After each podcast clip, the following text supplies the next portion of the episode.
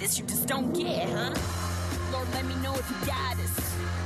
Preaching about profits, it ain't no one man can stop us. Bow down to a goddess. Bow down to a goddess. Bow down to a goddess. It ain't no one man can stop us.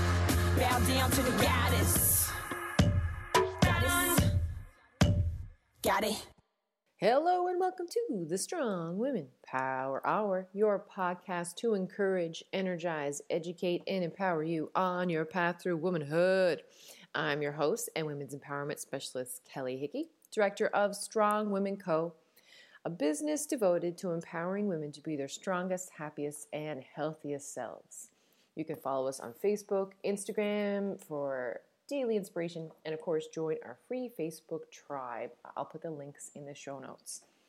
And uh, just want to say about uh, the Strong Women Co. Uh, fans out there. Um, we're regrouping business wise with COVID and moving and uh, and all that stuff. Uh, but I've got so much cool stuff uh, just kind of in the creating um, programs and ideas and stuff that's fun and manifesting that I can't wait to share with everybody. So, um, this is a super special uh, podcast episode. It's one I've been thinking of uh, for quite some time. Um, its it topic is on uh, being a feminist father. And yes, I ha- have interviewed my husband and baby daddy, Justin. And uh, him and I have been talking about doing a podcast together for a long time. So it was pretty exciting and fun uh, to do it. And um, it, it's, it's just cool. Uh, I think you'll you'll you'll love Justin. I mean, he's just really uh, lovable, and uh, I really hope you enjoy our conversation. Um, uh, we talk about being a feminist dad, social justice, racial justice, misogyny, sexism in the workplace. We talk about uh, raising a respectful, conscientious kid, parenting choices. Um, and just like living in this world and it's it's a pretty good and frank discussion. It's a kind of discussion that would happens all the time um, around our kitchen table or couch or whatever um, but there's there's a lot of gold in there i think of uh, just sharing experiences and um, i know i get a lot of a lot of value when i hear other people talking about parenting or just dealing with people um, in, in kind of uh, more helpful uh, ways.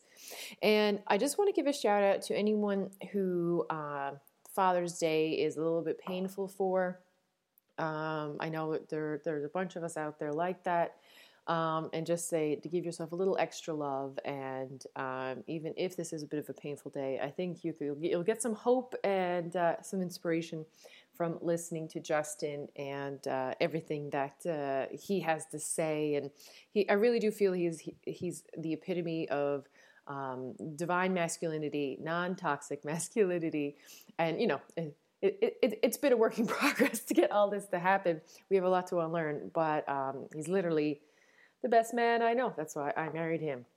Uh, so uh, let me know what you think of this podcast. Uh, I'd love to hear from you. Uh, probably best way is Facebook Messengers. It's super quick. Uh, and I just want to say there may be some odd edits because we had to cut out curse words because we're just so comfortable around each other. And also there was a lot going on as we were do having this conversation. And there's also a period when Violet comes in and check on us, which I think you may find funny uh, or at least get a snapshot into what it's like being a parent during COVID with no childcare and still trying to work.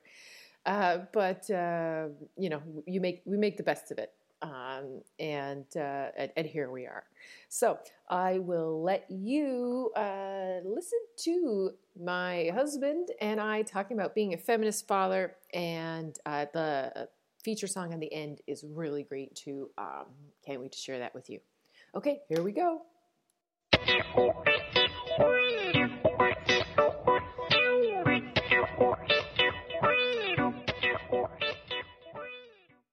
Well, first off, I just want to say thank you and I love you for doing my podcast. And I am so excited because we have been talking about this for a long time. And uh, we've been talking about doing our own podcast for a long time. so uh, I think this is a good step in, in, in the direction um, of that and to stop threatening it and to actually do it. Uh, but anyway, uh, I'm so excited for all the listeners to meet you. Um, and because uh, I, I do talk a little bit about you. I listen to every podcast. so welcome, welcome, welcome to Strong Women, Strong Power. Oh my God. Strong Women Power, half an hour. Bam, bam. Uh, but uh, this will definitely be likely be an hour. Of course, I never know at the beginning of these conversations, but uh, I never talk to anyone who is short-winded. well, it's uh, and I guess it all depends on our babysitter downstairs. So. Oh yes, the, the television. Yes, because yeah. we still are in um, a total lack of childcare uh, mode, and this is us being responsible parents. And of course, this topic is being a feminist father, feminist parenting, being a feminist dad. Happy Father's Day to all the dads out there. Mm-hmm. Happy Father's Day to all the good dads, uh, and um, that are making you know putting the work in, making a difference. Because uh, I really do think you know this is the generation. Uh, besides past generations uh, and and and uh, uh, different kinds of indigenous folks in the industrial world, this is the most active fathers have ever been. Absolutely. In their children's lives, in their families' lives. So I think that's only good things. So Will you tell our listeners a little bit about yourself, um, what you want them to know? And um, I may interject with a couple flattering things or two because I do love you and are very um, just constantly impressed by you. well, thank you very much. Well, first off, I am honored and overjoyed to be on your amazing podcast and a part of this amazing journey. Um, as I mentioned, I listen to every episode, sometimes a couple times. Um, and uh, I love what you're doing. I'm so proud of you and very honored to maybe be one of the first male voices. Oh yeah, mm-hmm. Mm-hmm. on uh, on the Strong Woman Power Half an Hour. So uh, much gratitude to you for for allowing me to be a part of your your tribe and your group. And uh, yeah, thank you very much. So, me, I am a very proud father of Warrior Violet, who is our little girl. Um, big chunk of me is defined by that right now in my life. Um, yeah, I'm a, a, proud husband of a uh, independent warrior wife as well, and I, yeah, I am currently working from home as most people are. Um, my job is actually in the Netherlands.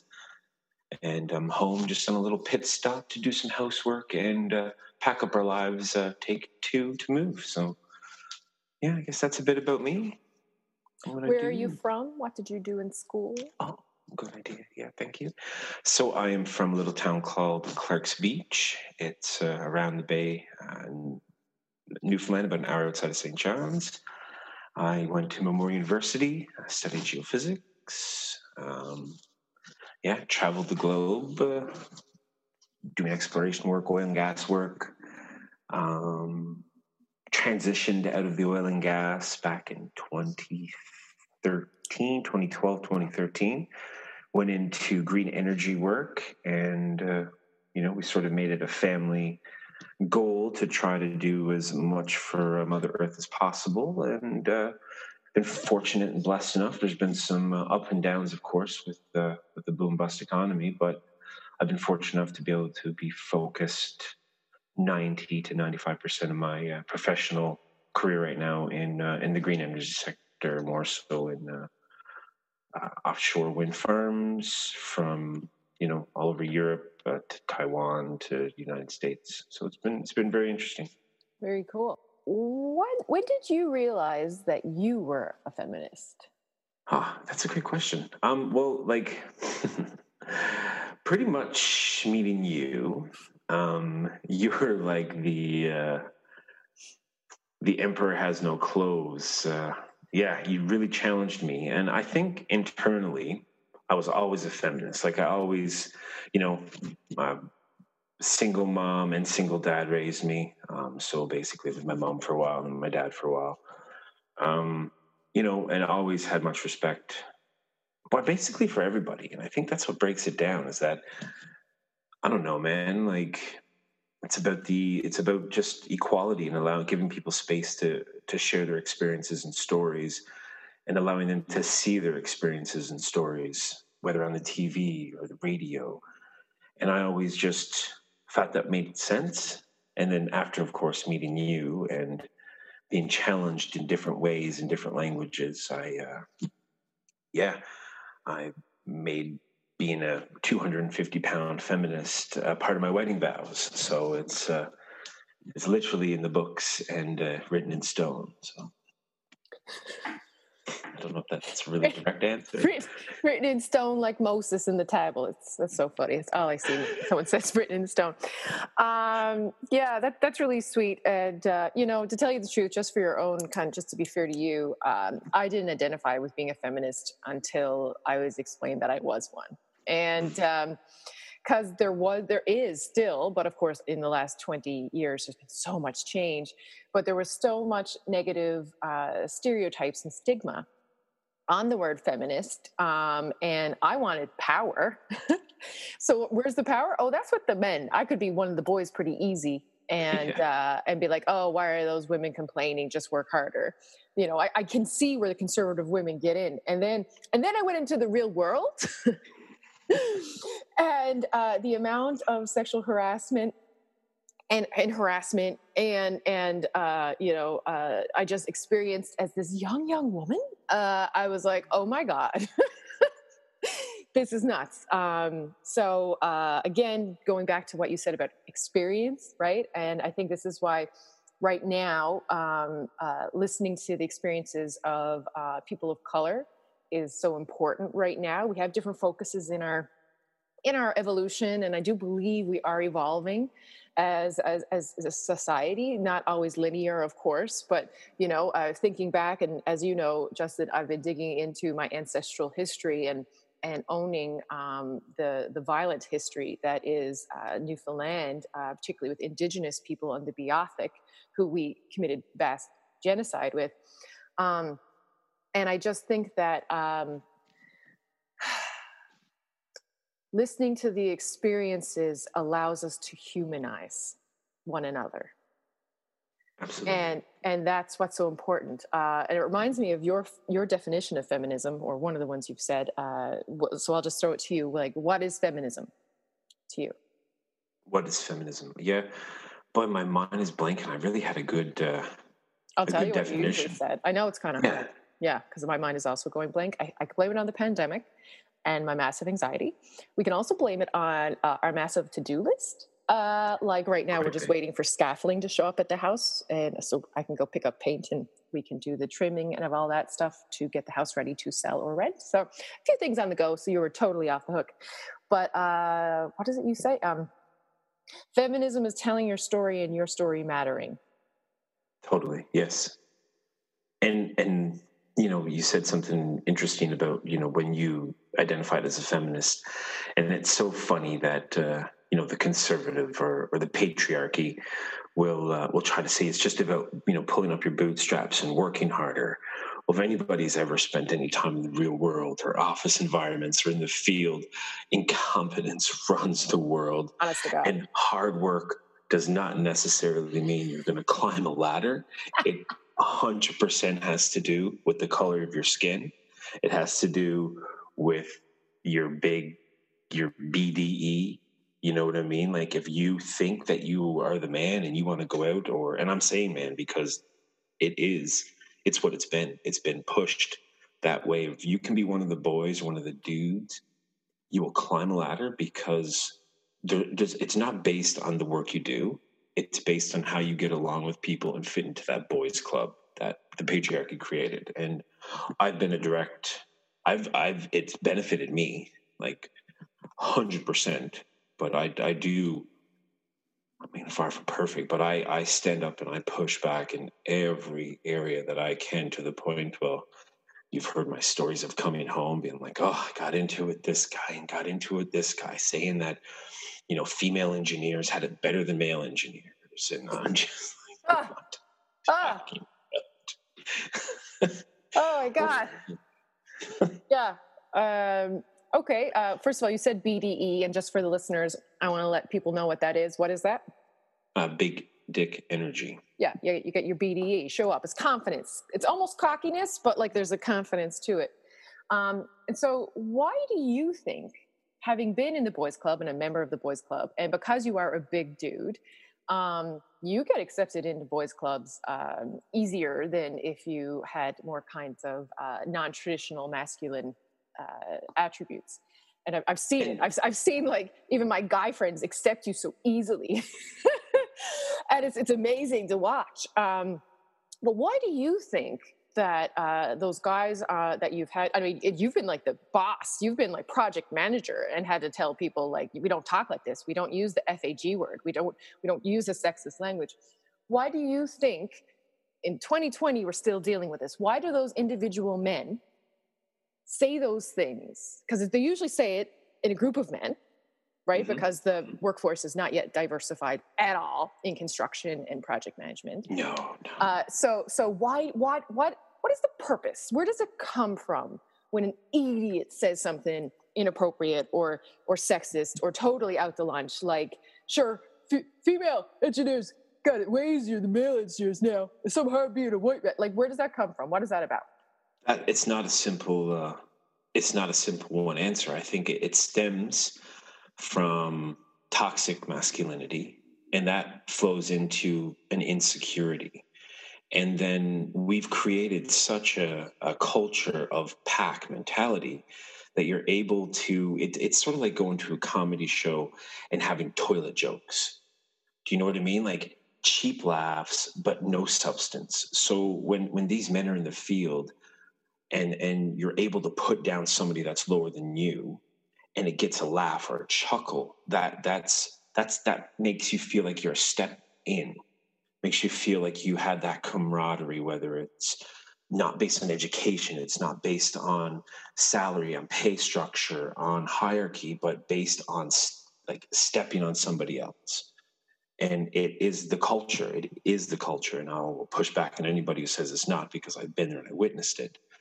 Um, how i've been accepted is I uh, by like it's about I, I'm me. I am who I am, and and I am blessed with size and you know somewhat of an intelligent mind, but I'm also blessed with that confidence of Halloween in the office. I'll be the one. I'll be the one guy who cross dresses and who will cross dress just for fun. Like that does not affect me. Like somebody calling me like when pushing back or making like feminine jokes towards me, to me, that's not putting me down. And they see that and I push back on that. And and and it does take confidence because going with the flow and, and being a misogynist and being an idiot man is easy. Mm. Pushing back, mm. standing up for what's right is hard.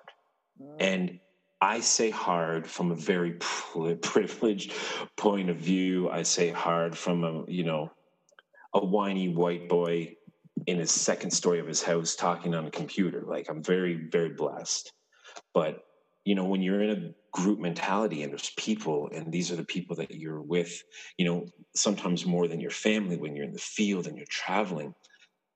If you don't feel that you're accepted in that family, life's very hard like yeah. it's not easy. It's it's it's very difficult. And and i mean some people don't take kindly to me. Some people don't like my attitude about like no no no. We don't say that here. We don't talk like that. No that's a racist stupid thing to say and i don't put up with it. And some people don't appreciate it. Some people think that i'm an idiot for calling them out or you know won't invite me to a party or i don't get to uh, you know, be with the dudes. And that to me, that's fun because I do not associate with assholes. Excuse the language. well, there are some of your friends that you don't want me to be around. So that is that is a suspicious thing there. But again, I think that if you had a zero asshole rule, you would have no friends. Well, Jeff. you know, Jeff is a, is a, is a solid uh, dude. Uh, but uh, I think that what you just said is being an idiot man is easy, and mm. doing the right thing is hard. And and and, and totally, I get that. And and um, uh, you know, I, I can see it from my perspective of like when racist stuff comes up, um, uh, it's uncomfortable like mm. i have to say it because that's just my personality like i the words are out of my mouth before i can even um, uh, figure out if i'm going to say something sometimes just because i've already made the decision to stand up i think it's a past life thing i'm not sure But um, what I find interesting is what you talked about insecurities, and that has been my experience. And as you know, Justin, I've been in uh, many male-dominated fields. I've mm-hmm. been the mm-hmm. first woman in various positions. I was often the only woman in the room for like very high-level meetings at, at all kinds well, of different levels. Absolute rock star. Thank you. But I got to watch, and I'm like an anthropologist, right? I'm just constantly mm. taking in the data. And um, what I got to see, and I got to see in the construction side, and the academic side, and the and the government side, and you know, oil and gas side, um, I got to see that it was really insecurity, and it was really needing that tribe and wanting that tribe. And one of the ways that you can ensure your um, uh, you, that you're part of a group is to put someone else on the outside of that group. Totally. Right? So it's like, hey, you know, bitches, hey, bitches be crazy, hey, you know, ah, ah, ah. women be shopping, you know, like there's all these things. And like men are like, oh, I know. And like, don't get me wrong. I think that we are on the other side, women are finally being able to kind of um, more fully complain about our uh, uh, uh, male partners, people who are heterosexual at least, uh, because it wasn't necessarily safe to do that before but uh, I do think that uh, it's not. It's not, you mentioned the uh, the toilet humor at a um, comedy club, but the toilet humor in the cl- comedy club uh, maintains and perpetuates toilet humor. The jokes and the snide remarks maintain and perpetuate the patriarchy and the white Absolutely. supremacists. So, like, it's not it's not just a one off. It's not just for the laugh. It is also to secure your place and to perpetuate the system yeah. that keeps other people down so you can have a little step up. So uh, thank you for that lovely conversation. This is fun. We should do this more. So um, one, one, one thing, sorry to interrupt. Yeah, yeah, I, was, I was just thinking about, um, you know, good friends, and and there is a lot of 80 men, but I do now. I've surrounded myself with like it's Jeff, it's Perry, Matt, Sebastian. Like there is a couple good men that I've been able to find that that I would bring into my network where those they are know da- you. Those are dads of girls. Those are dads of besides Perry, dads of girls. yeah, that's a. Uh, yeah, yeah so I, that I, goes to say something you know like it's it's the transition of fatherhood of i mean you once you have a little girl and you like i mean i was before I even had violet i was i don't put up with that crap because i can only imagine but now burn it down mm. burn what down the system patriarchy the the system that is going to tell my wife that she can't do this because she's a woman or that her value at home it doesn't hold the same value as an investment banker. Like it's it's absolutely ludicrous. Hmm. ludicrous. Crazy. Uh, you talked a little bit about uh, being a dad and how that's changed you. So uh, you identify with the kind of um, category of being a feminist father. Absolutely uh, so what does what does that look like? What does that mean to you? I think being a feminist dad is being a full dad, like not just you know not just playing the games and wrestling as your quote unquote male role models would look like, but it's about crying in front of her. It's about opening up and talking to her about her feelings. It's about just just being that masculine and feminine to her you know like she doesn't have to go to mommy for just all the feminine and daddy for all the masculine. Like mommy can handle masculine and feminine daddy can handle masculine and feminine. It's about showing her that that just not limited beliefs not limited structures and allowing her to have her voice. And whether that's you know liking girls or liking boys or not liking anything wanting to be a puppy like there's whatever it is, I think it's supporting and backing her on that. Mm. And being vulnerable enough to do that, to mm. wear a butterfly on your forehead and do a walk because, well, it's face painting day. Or I don't know, I think 90% of my shirts that I wear have some sort of giant picture of my daughter and or words describing. what's what's the one you got on today? Violet's proud daddy. uh, yes, those are the things. Justin never asks for anything. Uh, he is so hard to shop for every occasion. So I get him shirts uh, that have such things on them, um, and he loves them. it's just what I want. um, that's that's cool. Uh, I was thinking about, and you and I have, are obviously uh, feminist parenting, and uh, there's a couple different ways that that kind of um, manifests. And one is like trying to not do the top down uh, domination paradigm, right? And it's like, of course, we're the bosses, we're the parents, we're adults, but like you said, like her thoughts and feelings matter. Mm. And like that, I, I, I, don't think you necessarily felt that in your house growing up. I certainly uh, was told that my thoughts and feelings didn't matter in, in my house. And I think that was really common part of parenting then. It was like, totally. you know, it was like, listen, child, you're going to cry or whatever over anything. Any, like there was just not any credence or, or value put on um, uh, real time experiences and so I think that's something we try to, uh, you know, like like like you know, when she's upset, um, uh, to to uh, honor that anger and honor and, and, then like i feel like we always grow uh, more as a family or the if it's between you or her your her, me and her the connection gets deeper absolutely. you know with that. But then there's also the uh, the piece of um, trying to not even though we are uh, people living in this society and i have gendered thoughts you have gendered thoughts uh, i think i know we would both agree that everybody's sexist everybody's racist like this is just this is literal like the language we're using doesn't even we don't even understand sometimes mm, and right. um, so uh, i find myself um, or, or i actually have to stop myself from like stopping her when she's doing kind of a little bit dangerous things I'll have to be like, oh, I want it, me. I was like, I don't want her to hurt herself. But I often think if she was a boy, I would be encouraging her on that uh, thing to climb and not so worried about his safety. So I want to have some kind of egalitarian where I was told uh, I was made afraid of my own body and yeah. and I think it was literally my mother trying to keep me safe, but um, it was I didn't understand the power of my body until I became an adult and started training. I didn't realize how cool it was to feel powerful until I uh, like 18 or 19 when I discovered a gym.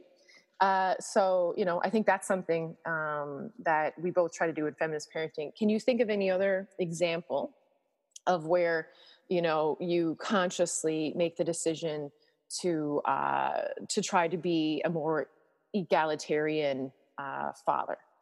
Yeah, very similar to what you said. Like our belief is, I like I let her do whatever she wants when it comes to outdoors, or physical, or even what some people would consider a little bit dangerous or a little bit like risky say like a mountain climbing or going on cliffs or but my rule is is that i don't help her up Mm-hmm. Right? If she can't climb something on her own, if she can't reach that branch of the tree that's obviously too high and too dangerous for her to climb, then she can't climb it.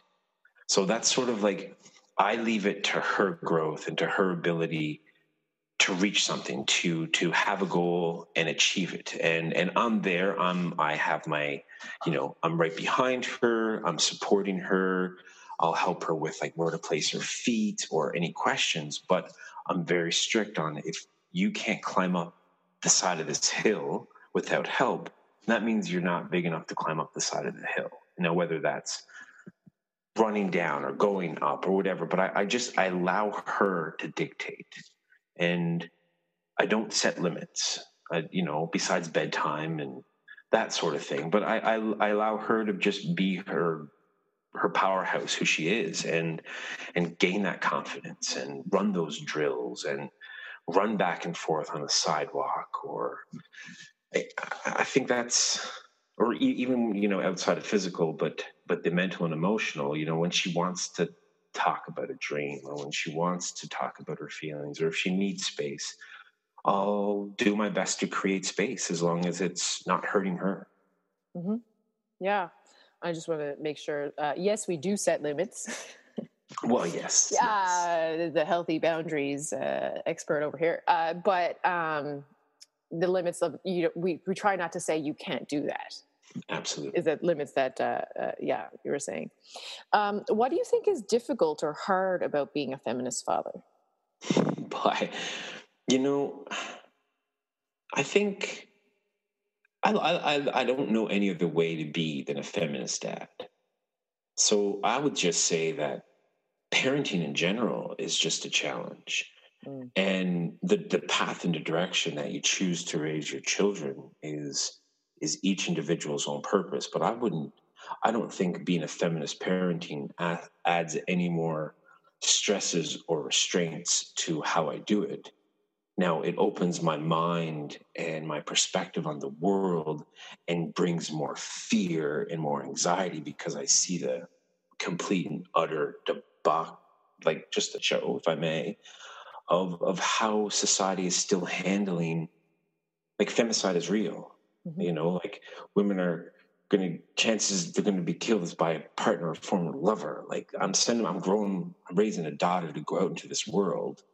I wouldn't change any way that I raise her, but being a feminist parent has opened and continuously opened my eyes to the the hard times that that are ahead for young girls in the society. Now it's obviously like you mentioned in the beginning, it's better than it was 20 years ago. It's better than it was 80 years ago. And but but we're still it's still there it's changed a little bit it's more behind closed doors and we put it in a veil of oh look you have you know you have a job why are you complaining but if you look like imagine being a black woman trying to give birth and having two venus williams right i didn't it's, listen to venus Williams.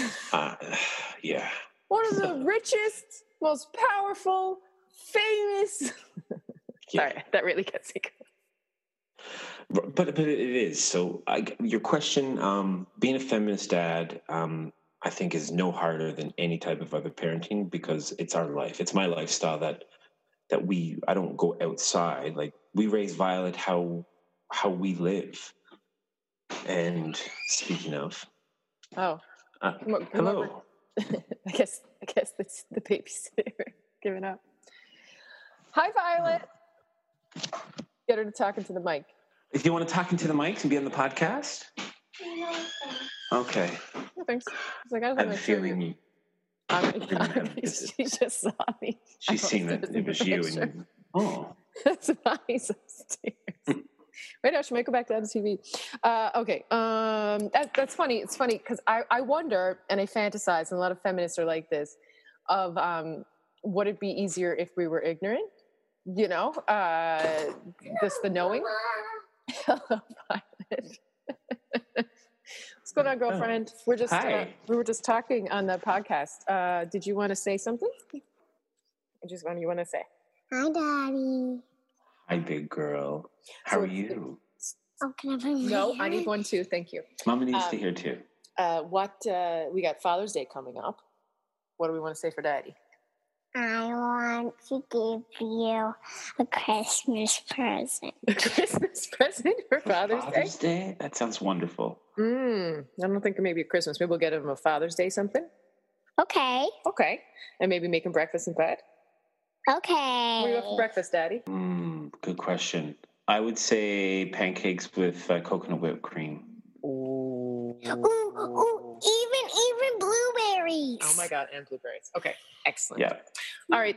Thanks so much, girl. Would you mind going downstairs? Okay, what is it? Okay. Let mommy finish this with daddy, and then I'll see right to you. Okay. We'll be right down. Bye. Bye. Um uh, I was remembering uh, when you were talking about like just the fear and stuff of uh, having a G I R L. Are you going, baby? All right, podcast listeners, I'm going to spell some things. She's not into the spelling yet. She's only four. So when I found out uh, from the uh, doctor that we were having a GIRL, which is what I thought uh, anyway, in my intuition, I remember. Um, that day so clearly, uh, or it was the day after because it was really settling in. Um, because you had had kind of uh, stories about idiots in your office, and these were these were all high engineers, right? That you were dealing with for the most part, and just like the misogyny one guy in particular uh, that I could think of, and then found out we were having a girl. And I remember uh, I was in uh, yoga. I had yoga at lunch at my work, and um, I was in yoga, and I was in the pigeon pose, and I just started to bawl. Totes. Because I was having a girl. Uh, and I was so excited to have a girl, but I just cried and grieved and mourned for all and the threats and the violence and the fear and the anxiety and the trauma she would have to endure Mhm. and survive uh, because of her uh, XX chromosomes, because she was a girl, because you know uh, she was female, and and it it was it was a lot. Of course it was.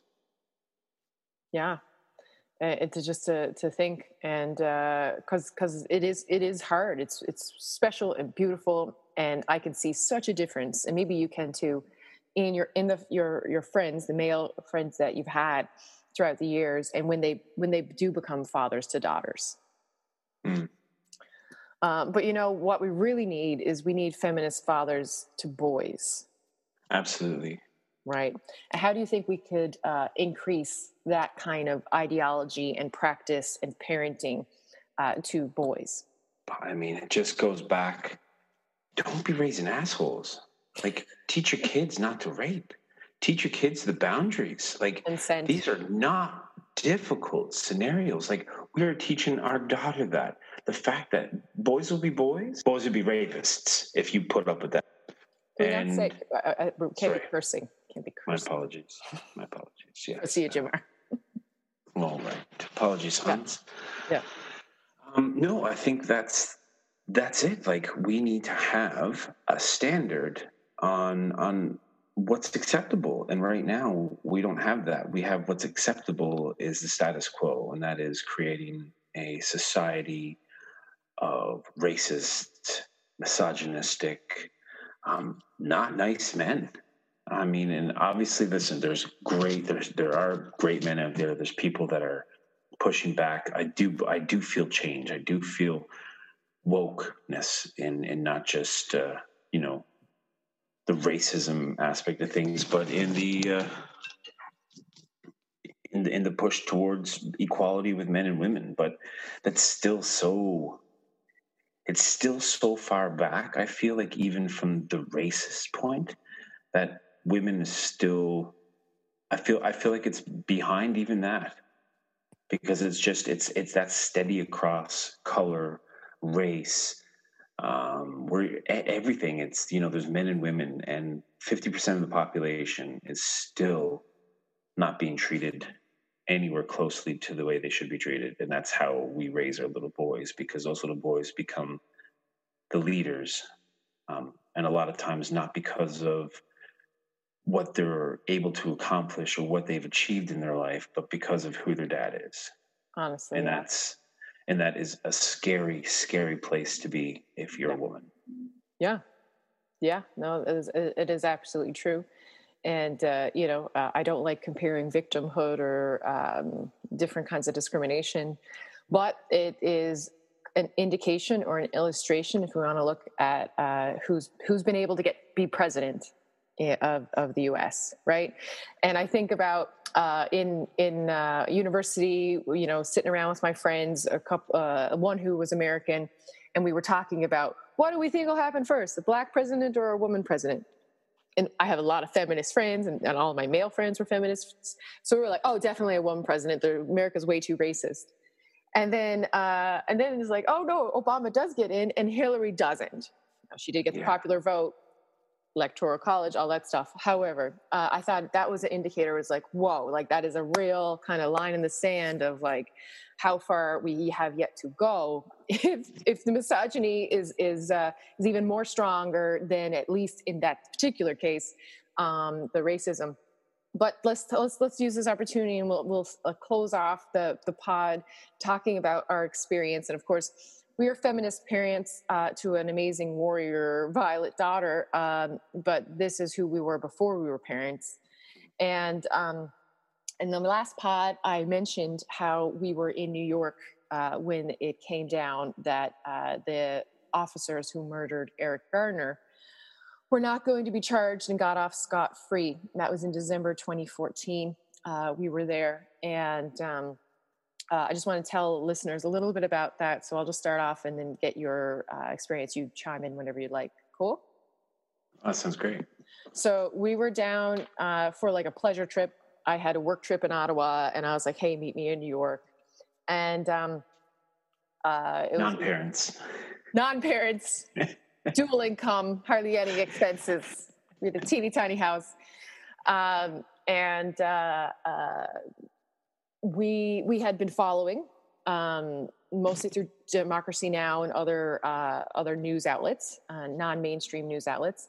The uh, n- murder after murder after murder of um, a person of color, usually a black man, um, being murdered by police, usually. Um, and and you and I would talk about it a lot, and talk about how you know we wanted to help and and do something, and um, how this white supremacist crap was really insane and uh, how like these people's di- lives matter didn't matter like the black lives matter that word matter keeps coming up because it's like what does Mm. matter and it was we were demonstrated to us as white people in newfoundland canada that no it did not matter because no matter how many people were, were screaming about it talking about it it was oh oh well uh, he uh, he was late on his taxes or like they would always make up these insane kinds of things to vilify the victim and that was infuriating. So anyway, we were very very into it. Had very many passionate conversations. We're posting about it all the time, reading about it all the time. Talk to anyone uh, that would listen. I remember just the other day we were talking about how much you would talk about it in your office and how we were surprised they didn't let you go. Remember we said that? Yeah. I can't believe you kept your job. I was like, I can't believe you did either, which is, I think, indicative of white supremacy. Um, but uh, and then we were in New York and I think we, we were actually at like a, a musical or something when the actual indictment happened, and Lady Gaga was, um, uh, I think, doing something for the Rockefeller uh, tree. Anyway, protesters happened because it just literally came up on everyone's phones, just kind of in the instant, and uh, protesters got kettled, which means they were trapped, all that stuff.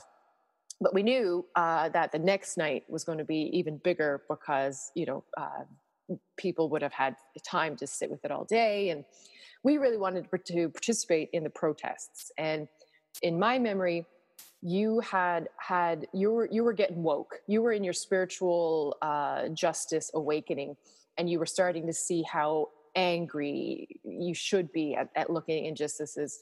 And i was afraid uh, that that anger was going to go loose and then you would be arrested and we would never be able to go to the united states anymore Oh darn.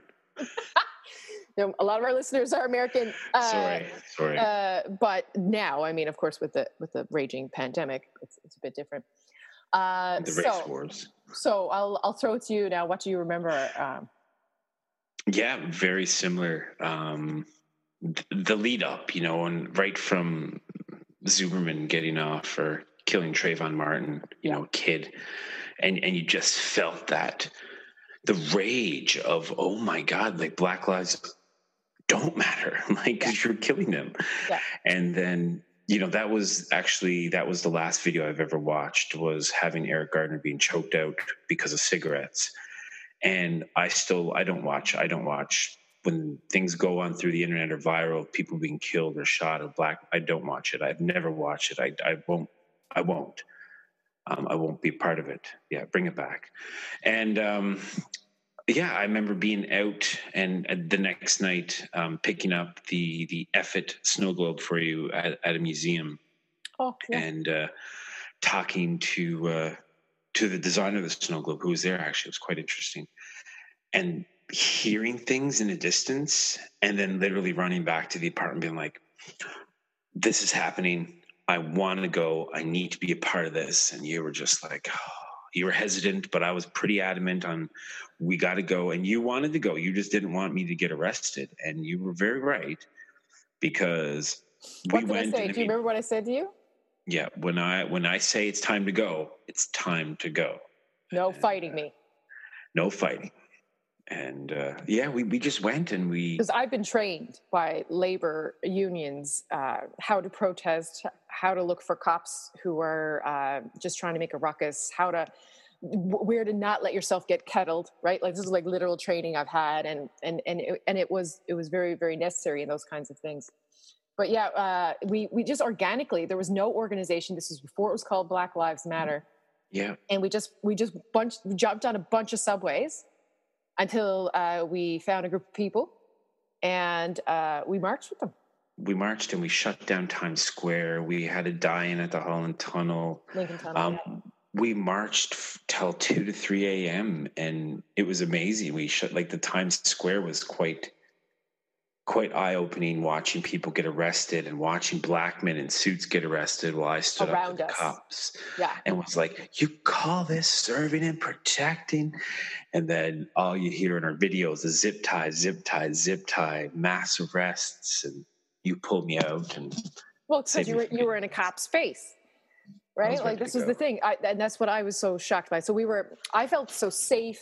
I felt so energized. I felt so so like just just happy to be able to put my body on the line for something that I believed in so much. Yeah, yeah, and um and just like the all the different colors and you could just look around because it was so organic. There was no like okay everybody we're going to meet. No it was literally people leaving their their houses uh, because they see a Mm. Yeah. mass of people walking they're like yeah frick this like i got to do this for sure. Um and uh just the, just the smiles on people's faces because we were doing something together and we were angry together in this kind of concerted effort was was uh, uh, healing in, in Yes, some ways. Where I was like, okay, especially us being isolated where we are, where we're screaming about these issues, and then we're just annoying the hell out of everyone we know. Um, Yeah. And here it was like a real kind of like, oh my god, we can actually do something. Um, but uh, the the chants. What's the one chant that you remember? Oh, how do you spell racist? NYPD. And at the time, we were like, oh, oh, right? But if you look at the actual data, yeah, yeah, uh, definitely Mhm. racial profiling, definitely a, a- Yeah. way too many people have been hurt and killed. Um, but uh, uh, if you remember, I I specifically remember seeing the cops, and they're in full riot gear, right? And um, there was way more of us than there was of them. And the standoff in Times Square, like, because it was it was a lot. It was a lot. And a everyone's lot. got their phones out and everyone's like when the, the whole world is watching. The whole The world is watching world is watching. and you can see school buses lined up down the road just to arrest protesters right? Yeah, we didn't really i don't even know if we knew that at the time. And uh, and so there was this standoff in times square. No cars can get through. It's filled with just the protesters and uh, uh, i remember looking at the eyes of the nypd officers who were afraid. Of course you they were. see the fear in their eyes. And and of course they freaking were. Like you can't it, it, it you know sure they got batons and other weapons and all that stuff but like there was a lot of us and we were loud and we were angry. Mm. so i was able to really see the kind of human side of uh of, of, of it you know because police officers are humans they're in just in this archaic damaging system and uh, and then I didn't really know what would happen because I'd never really been in a protest standoff exactly like that, particularly not in the, in the United States. And um, there was not like there was a speaker list or anything, right? So it was just like literally we were just taking up space and letting us, letting the the world know that we were not having this. And then I remember being like totally around, like everyone around us were people of color. And um, uh, there was no like, okay, everybody clear out or you're going to get arrested. Or there was no warning, anything like that it was just zip, zip, zip, zip, zip, zip, zip, zip, zip, zip ties of just people all around us. All the people of color around us got arrested. You were like saucy in the face of NYPD officers saying, You call this serving and protected? I even have a video where I had to haul you out of the face of an NYPD officer. And the guy, I remember very specifically, uh, a black man in a three piece suit uh, who looked like he just literally came from Wall Street he got arrested. Right? When you and I were louder and more aggressive, hmm and I was like, whoa. And there was this look from the NYPD officer at us like, guys, go home. Yeah. Right? Yeah, it was, and you know, like it's it's a really good uh, a really good analogy to even look back then. So you know, people were getting arrested, but there was no no tear gas. Right. Yeah, I know. There was there was no charging of the police, and Mhm. and we were there. We, we marched till two three a.m. in the morning. Like we shut things down, Mm. and but there was no the aggressiveness of the now listen obviously the brutality of the police is systematic and it's been ongoing. Um, but at that time, it wasn't like it was this past three months in the States. Like Totally.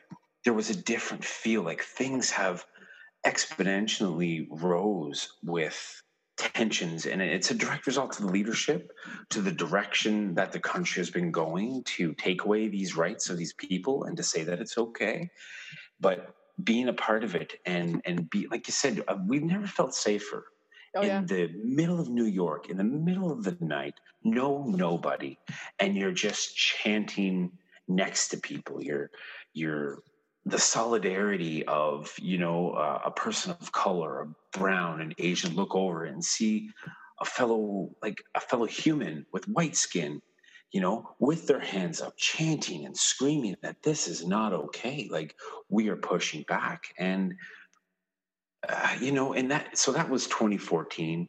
Um, Zuccotti Park was when was it? Because like looking at like that. how our was before that, so that Yeah. led into this. And then when we were in the states in 2010, 2011. I think working 2010 2011, we felt things bubbling.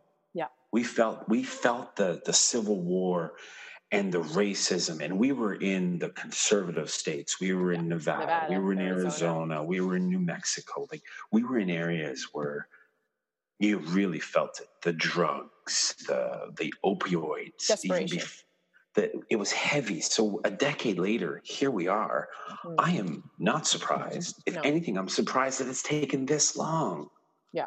and Yeah. It's it's heartbreaking because they are our neighbors to the south. They are our closest allies on an international stage for trading and you know a flow of people. Like we're supposed to be the leaders of the world, like Canada and the United States, and we have such a dark background of ex- exploitation. And I'm I'm proud of our government for standing up and you know saying that killing off all the Native Americans here is has been a genocide, and Yeah. you know, and I'm proud. And there's still more steps that need to be done, and we're working on that. And I feel as a country here in Canada, far from perfect, but stepping in the right direction. Whereas in the states, they still pretend they still have leaders that are saying that there's there's everything's fine. There's no racism. or You know, that no the economy wasn't built on the backs of slaves. Like that's the slaves. Because I can always do the economic even even before I was really fully woke. You give me an economic argument that's logical, right? But um, you know, and also systemic, like and and looking at okay, even when the uh, um African Americans were uh, freed, um, was not like they were free to starve. It was not like they could get jobs of any kind of actual uh, living wage. Um, and they certainly didn't get 40 acres like all the white people who, who were coming here voluntarily, right? Yeah, right. Um, so there was all these layers of of of, uh, of, of uh, African Americans, you know, trying to better their lives, trying to get freedom, trying to, and then uh, the white supremacists just like blocking them down, like bomb in Tulsa, and yeah, and uh, uh, and and so like there's the there's the the bigger events like bombing Tulsa, which was the kind of the more wealthy uh, African American community uh, at the time, and then there's the more micro events of um, police brutality and also those pieces of crap uh, who murdered uh, Ahmaud Arbery uh, for while he was jogging. Uh, they, they hunted him. Like there there are there was you know there's there's a lot going on here, um, and it's tied to uh, toxic masculinity right? Like these are these this tied to this gun mentality. It's tied to this protect your own dominate. And and i think that uh, I, I liked your point about how it was different for us when we were in there in 2014 uh, there was no tear gas and to tell you the truth uh, i never really sa- saw any violence whatsoever None. uh, it was it was everything was was was was peaceful and then we as protesters what did we do we uh, we peated ourselves out right yeah, we chanted in, into the uh, with the helicopters and everything above, right? We we uh, we chanted until and and and kept walking around because again, not organized. No, And there was like you know tens of thousands, if not hundreds of thousands of people. And then um, and then we went home to our houses, yeah, right? And then you got to have space, you got to have your voice heard, you got to protest, right? So it's kind of um, but you know the other other reality is is is you know when things are peaceful uh, uh, and you play the game things don't change Well, that's just it. right? That's yeah. So, bringing it back to being a feminist father, I can't even. I don't even know how many protests Violet's been on at this point. Like, I don't Oh my gosh, there's I've- over over a dozen for sure. yeah, like protests against budgets, and uh, I think the budget Mhm. protest was uh, was probably one of her first. Um, and you know, for for bringing in more Syrian refugees, for for all kinds of things. So I I, I do. Uh, instilling a purpose in her to help other people is hugely crucial uh, to me. Um, Yes. She is an empath. She is one of the most empathetic kids that um, I've ever known. And yes, that is her nature, but we have also fostered and, cre- and really curated that of like, yes, honey, of course these are feelings and explain it. Um, but you know, I think about, uh, and I know what a force she is, and um, uh, I, I, I don't ever want to put my crap on her, but just like watching her, and and being able to, to teach and shape and expose her to things, including, oh my God, if we can get to the Netherlands. at the different kind of life um, experiences uh, we can give her, uh, that's what really matters to me. What uh, just to close things off um, and give people a little bit of hope about how and, and, and if there's any dads out there um, who are kind of uh, wondering how can they be more egalitarian focused more social justice focused uh, and more of a feminist dad what would you say to them Oh, great, uh, great question. I would say, um, put away your own shit. okay we're going to say it Again. again with no curse Right. Um, I would say to the dads out there looking to be better is um, put away, put away your own crap that's hindering you. Is that is that okay to say? crap's fine what do you mean Um, don't be bogged down by the little things of trying to be accepted into a system that's already not working and broken. Like be be what your kid needs, and that is that is a confident, that is a strong feminist dad who is able to cry, who is able to hear, who's able to listen, who's able to take criticism, and and who's able to push back. Like we need to use our privilege as men um, to make that change. Like you said, we need more feminist dads of little boys, and and that's only going to happen is if we if we have those same standards for ourselves that we would say if you're raising a little girl that you raise a little boy like that. Like you don't allow the the roughhousing or the taking because that's where it starts. It starts when they're kids about what's accepted and about what's okay and what boundaries that you put on them and dads need to realize that it's okay if your little boy wants to wear a dress or cry. put on or cry or put on makeup or just be emotional. Like it doesn't mean anything but the fact that they're being in touch with themselves and i mean i'd wear more lipstick or makeup but i just can't have cream anywhere near me. So people listening to this are going to think you, you've already said you cross dress for fun uh, which is fun sure hold on one second. Yeah, just Violet's wait. uh, calling out uh, this is uh, yeah. he's exaggerating a little bit. Uh, it probably means more gender bending is what uh, justin likes of um, give me a few minutes and i'll take you out okay i know i know uh, yeah the so kids are right. out the kids are out. All right, we got to get going. But anyway, one of the things I do love about you is your kind of wanting to embrace and gender bend. Um, and I think that is you being non toxic in your masculinity and wanting to open up to your femininity.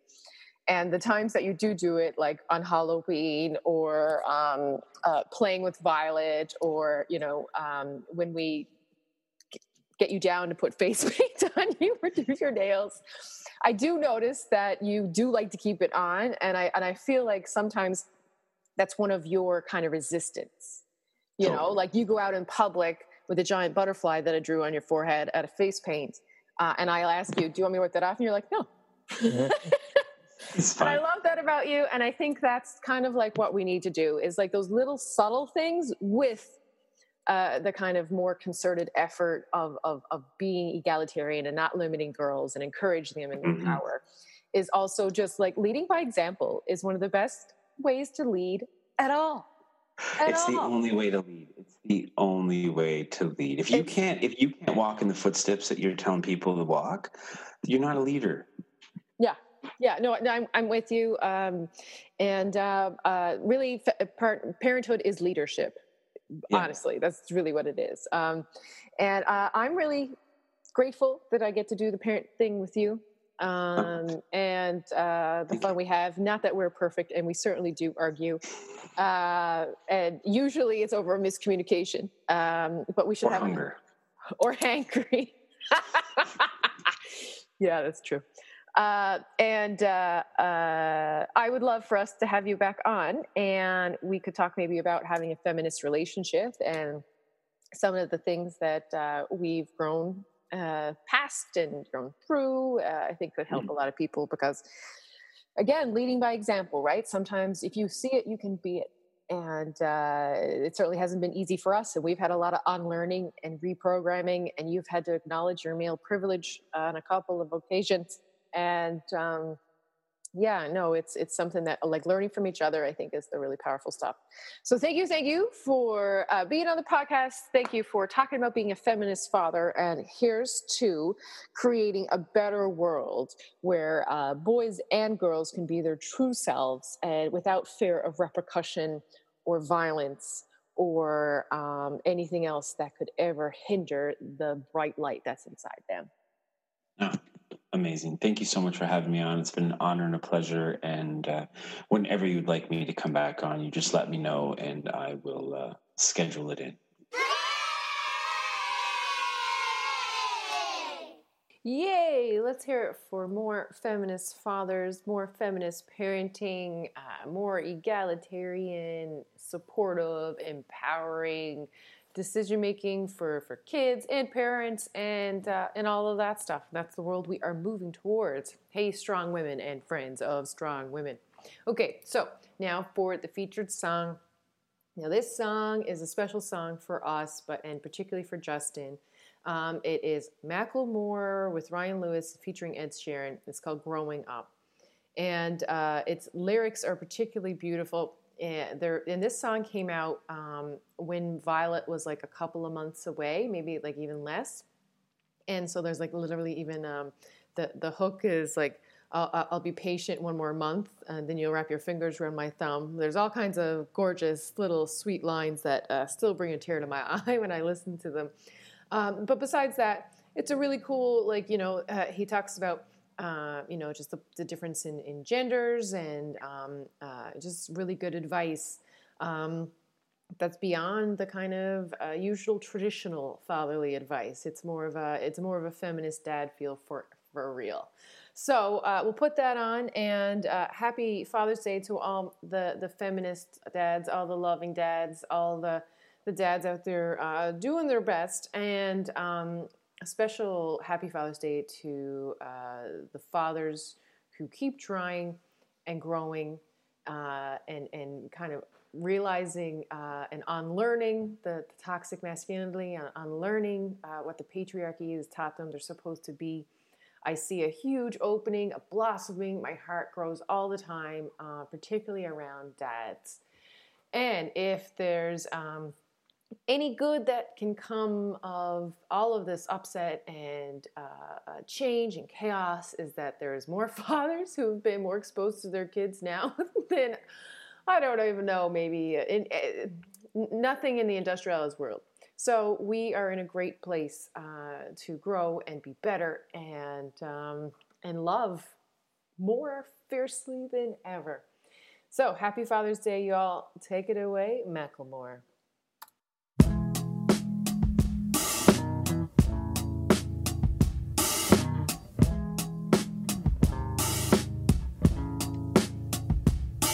They say boys don't cry, but your dad has shed a lot of tears. They say I should be a strong man, but baby, I'm still filled with fear. Sometimes I don't know who I am, sometimes I question why I'm here. I just wanna be a good dad. Will I be? I have no idea. They say girls shouldn't be tough, and mom should raise the kids at home. But baby, I know that that isn't true. Cause your mama's the toughest person I know. I wanna raise you to be like her and watch you show the world how to do it on your own. I'm still trying to figure out who I am. I don't wanna mess this up or do this wrong. I'm gonna be there for your first breath. I don't know if I'll be there for your first step. I could promise you that I'll try to work less. But the tour's routed, and I got this album, put in so many hours, and I just want the outcome to be something that I can look back and I can be proud of. Don't wanna be a dad that's living in FaceTime, but I got a world to sing to and you at the same time. I won't spoil you, you can trust that. But you're sweet 16, you get a bus pass. Had your heart broken, been there, done that. I love you and I can't give you enough of that. Get back to community that raised you up. Read Langston Hughes, I suggest a raisin in the sun. Listen to Sam Cooke, a change gon' come. You put the work in, don't worry about the praise, my love. Don't try to change the world, find something that you love and do it every day. Do that for the rest of your life, and eventually the world will change. I'll be patient one more month. You wrap your fingers around my thumb. Times are changing, I know, but who am I if I'm the person you become? If I'm still growing up.